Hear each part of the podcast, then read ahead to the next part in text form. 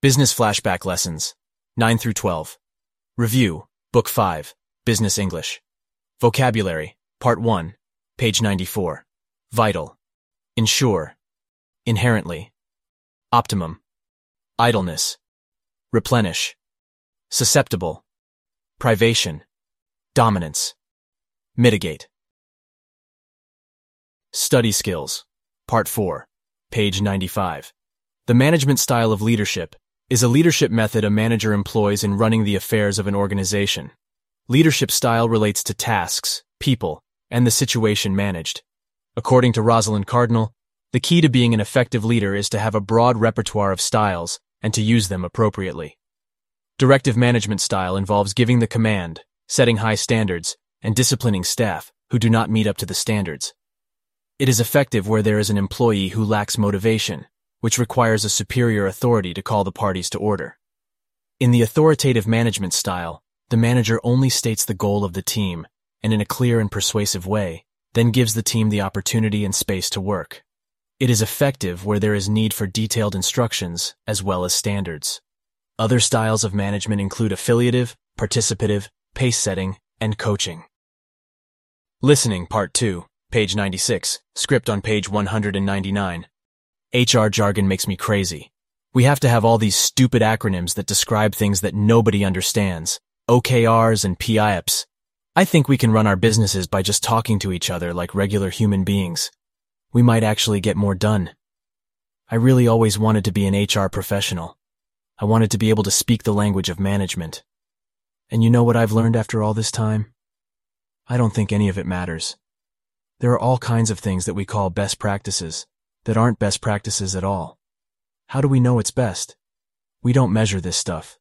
In fact, I've learned that best practices usually mean copying what everybody else does. Our world is changing and evolving all the time. Here are some lessons to help you adapt. Lesson 1. Your employees are adults. You know, we've created so many layers and so many processes and so many guidelines to keep those employees in place that we've ended up with systems that treat people like they're children. And they're not. Fully formed adults walk in the door every single day. They have rent payments, they have obligations, they're members of society, and they want to create a difference in the world. So, if we start with the assumption that everybody comes to work to do an amazing job, you'd be surprised what you get. Lesson 2. The job of management isn't to control people, it's to build great teams. When managers build great teams, here's how you know it. They've done amazing stuff. Customers are really happy. Those are the metrics that really matter. Not the metrics of, do you come to work on time? Did you take your vacation? Did you follow the rules? Did you ask for permission? Lesson 3. People want to do work that means something. After they do it, they should be free to move on. Careers are journeys. Nobody's going to want to do the same thing for 60 years. So the idea of keeping people for the sake of keeping them really hurts both of us. Instead, what if we created companies that were great places to be from? And everyone who leaves you becomes an ambassador for not only your product, but who you are and how you operate. And when you spread that kind of excitement throughout the world, then we make all of our companies better. Lesson 4. Everyone in your company should understand the business. Now, based on the assumption that we've got smart adults here, the most important thing we can teach them is how our business works. When I look at companies that are moving fast, that are really innovative and that are doing amazing things with agility and speed. It's because they're collaborative. The best thing that we can do is constantly teach each other what we do, what matters to us, what we measure, and what good looks like so that we can all drive towards achieving the same thing. Lesson 5. Everyone in your company should be able to handle the truth. Do you know why people say giving feedback is so hard? They don't practice. Let's take the annual performance review. What else do you do in your whole life that you're really good at that you only do once a year? Here's what I found. Humans can hear anything if it's true. So let's rethink the word feedback and think about it as telling people the truth, the honest truth, about what they're doing right and what they're doing wrong in the moment when they're doing it. That good thing you just did, woo, that's exactly what I'm talking about. Go do that again. And people will do that again today, three more times. Lesson 6. Your company needs to live out its values. I was talking to a company not long ago, to the CEO. He was having trouble because the company was rocky, and things weren't getting done on time, and he felt like things were sloppy. This also was a man who, I observed, never showed up to any meeting on time. Ever. If you're part of a leadership team, the most important thing that you can do to uphold your values is to live them. People can't be what they can't see. We say, yes, we're here for equality. And then we proudly pound our chest because we'd achieved 30% representation of women on an executive team. Well, that's not equal. That's 30%. Lesson 7. Every company needs to be excited for change. Beware of the smoke of nostalgia. If you find yourself saying, remember the way it used to be, I want you to shift your thinking to say, think about the way it's going to be. If I had a dream company, I would walk in the door and I would say, everything's changed. All bets are off. We were running as fast as we can to the right and now we'll take a hard left. And everybody would go, yes. It's a pretty exciting world out there and it's changing all the time. The more we embrace it and get excited about it, the more fun we're going to have. Video lesson, page 97. TED Talk, do you have what it takes to freelance? Over the past decade, many people I know have become freelancers. These are folks who work for themselves full time, like my friend who does voiceover work, or some business school classmates who left corporate America to start small consulting practices. These are also people who have added a bit of freelancing to their money making plates. Like my friend who does interior design on the side, or my fellow academics who have side gigs providing advisory services in their area of expertise. We all know the obvious benefits of freelancing, but what about the downsides? If you're someone who feels stuck in their nine to five, freelancing may seem glamorous. You get to make your own schedule. You have multiple streams of income. You get to be the boss. But the reality is each person's journey can look very different, even in the same industry or field. So what does it take to be a successful freelancer? And how do you figure out if it's something that's right for you?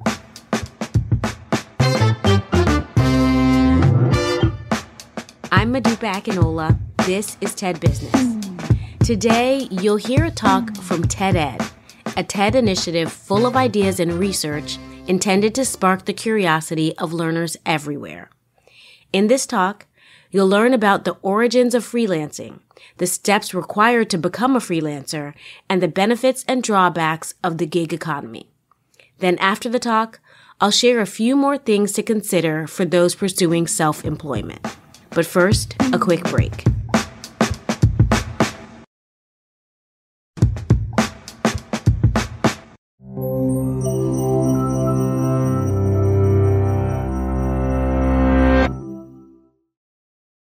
The year is 1194. Maurice de Bracy, enemy to the English crown, is locked in combat with a mysterious Black Knight. Suddenly, the Black Knight gains the upper hand and whispers his true identity in de Bracy's ear King Richard the Lionheart of England. De Bracy yields.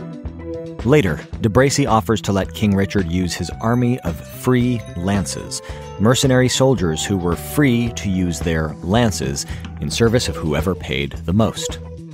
That's how it plays out in Sir Walter Scott's 1819 novel, Ivanhoe. Scott didn't coin the term, but it was probably this use that stuck and evolved to describe someone who works independently of any single company. That independence seems to make people happy. A 2016 survey of freelancers in six countries found that those who freelance by choice 70% of respondents, by the way, were happier than people in traditional jobs, specifically when it came to things like independence and flexibility in terms of where and when they work. In a survey conducted in the US, half of freelancers said there was no amount of money that would convince them to rejoin the traditional workforce. At some point in your life, maybe even now, you might wonder whether freelancing is right for you. You'll need a few things to be successful. First, you'll need a skill that's in demand. This can be as universal as driving a car to as specialized as neurosurgery, and it can be in pretty much any field. The more people who want your skill and the fewer people who have it, the more you can charge for your services.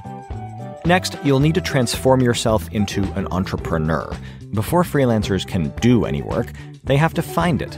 That takes marketing your services, negotiating contracts, building a network of satisfied clients, and a whole set of administrative skills like project management, time management, and accounting. And thirdly, if you can afford it, it's probably a good idea to budget for some benefits for yourself and maybe your family. Freelancers don't automatically get perks that some salaried jobs offer, like paid vacation or sick leave, life insurance, college tuition, or retirement plans. In countries like the US, where the government doesn't provide health care to most people, freelancers are responsible for that too. Freelancing has been around for a long time, but digital freelancing platforms like Uber, Lyft, and Fiverr are pretty new. They say they'll connect you with clients and take care of some of the entrepreneurial and administrative stuff so you can focus on the work, but there are some hidden costs to consider. First, your life may not be as flexible as you think. For example, if you're a rideshare driver, you get to choose when to work, but not how. The app recommends what route to take, enforces how you act with the threat of low customer ratings, and sets your rate. Those rates may be so low that you end up working more than if you had a salaried full time job. Speaking of rates, it can be hard to figure out exactly how much money you'll make. Earnings vary based on location, platforms might advertise hourly rates that don't factor in expenses, and large scale data on actual earnings is sparse. One of the largest data sets we have is from Uber. It contains 740 million trips by 1.8 million drivers between 2015 and 2017. Researchers analyzed these figures in a 2018 paper and found that once you deduct Uber's cut and the cost of business expenses, drivers' average earnings dropped from about $22 an hour to about $12 an hour.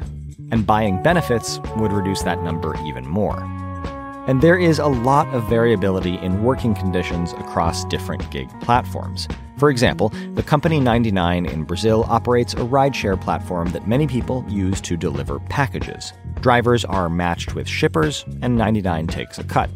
The company's terms and conditions hold both the shipper and the driver liable for anything that could go wrong, including things like if a package gets stolen if you're considering joining the app economy and don't want to read all the fine print, there's a network of researchers who publish ratings of platforms based on five categories of fair employment.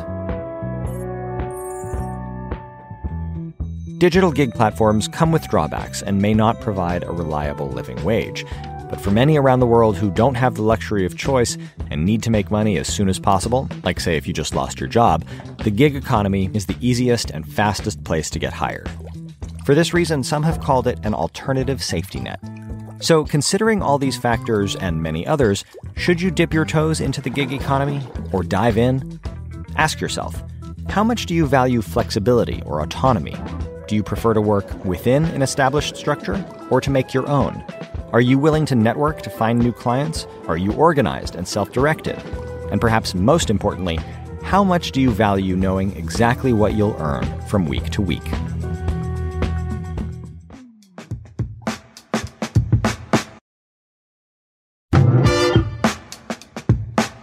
If you're thinking freelancing doesn't sound half bad, here are a few things to consider. And these questions focus less on gig economy freelancing, that's where you're tied to a specific company or app, and instead on traditional self employment. When you think of freelancing, do you feel excited or terrified? Do you immediately see all the things that could go wrong or the things that could go oh so right? We all have very different risk profiles. So it's important to gain clarity around whether you're more of a risk seeker who is okay with the unknown or risk averse, avoiding the unknown at all costs. Do you enjoy learning and teaching yourself new things? Becoming a freelancer may require that you constantly expand your skill set, which will help you stay competitive. How much experience do you have in your field? And how broad is your social network in that field and outside of it? There's tons of research showing that broad social networks can give you access to information, resources, opportunities, and even support when you need it. How do you typically react when you face rejection? Do you slink away and need time, a lot of time, to process everything, regenerating the energy to get up and at it again? Or does rejection make you say, oh yeah, you don't know what you're missing, giving you more energy to keep pushing? Resilience, being able to bounce back, is a necessary skill for most new adventures, especially freelancing. Look, in my almost 20 years as an academic, I've just formalized my consulting practice, which offers advisory services on leadership, stress, diversity, equity, and inclusion, and many other topics to organizations. I've had to figure out what is my true value add to an organization? What are my rates? Do I need an intellectual property lawyer? What's an LLC?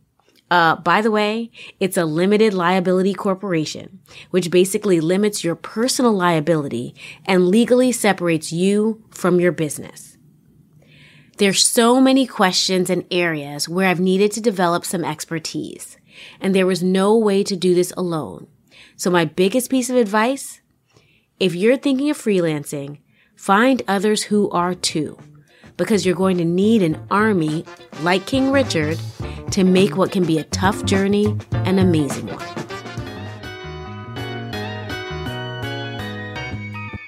Hey, thanks for listening. We hope that you enjoyed another lesson of Uncle Sam's American English. These audios are synced with our four book series.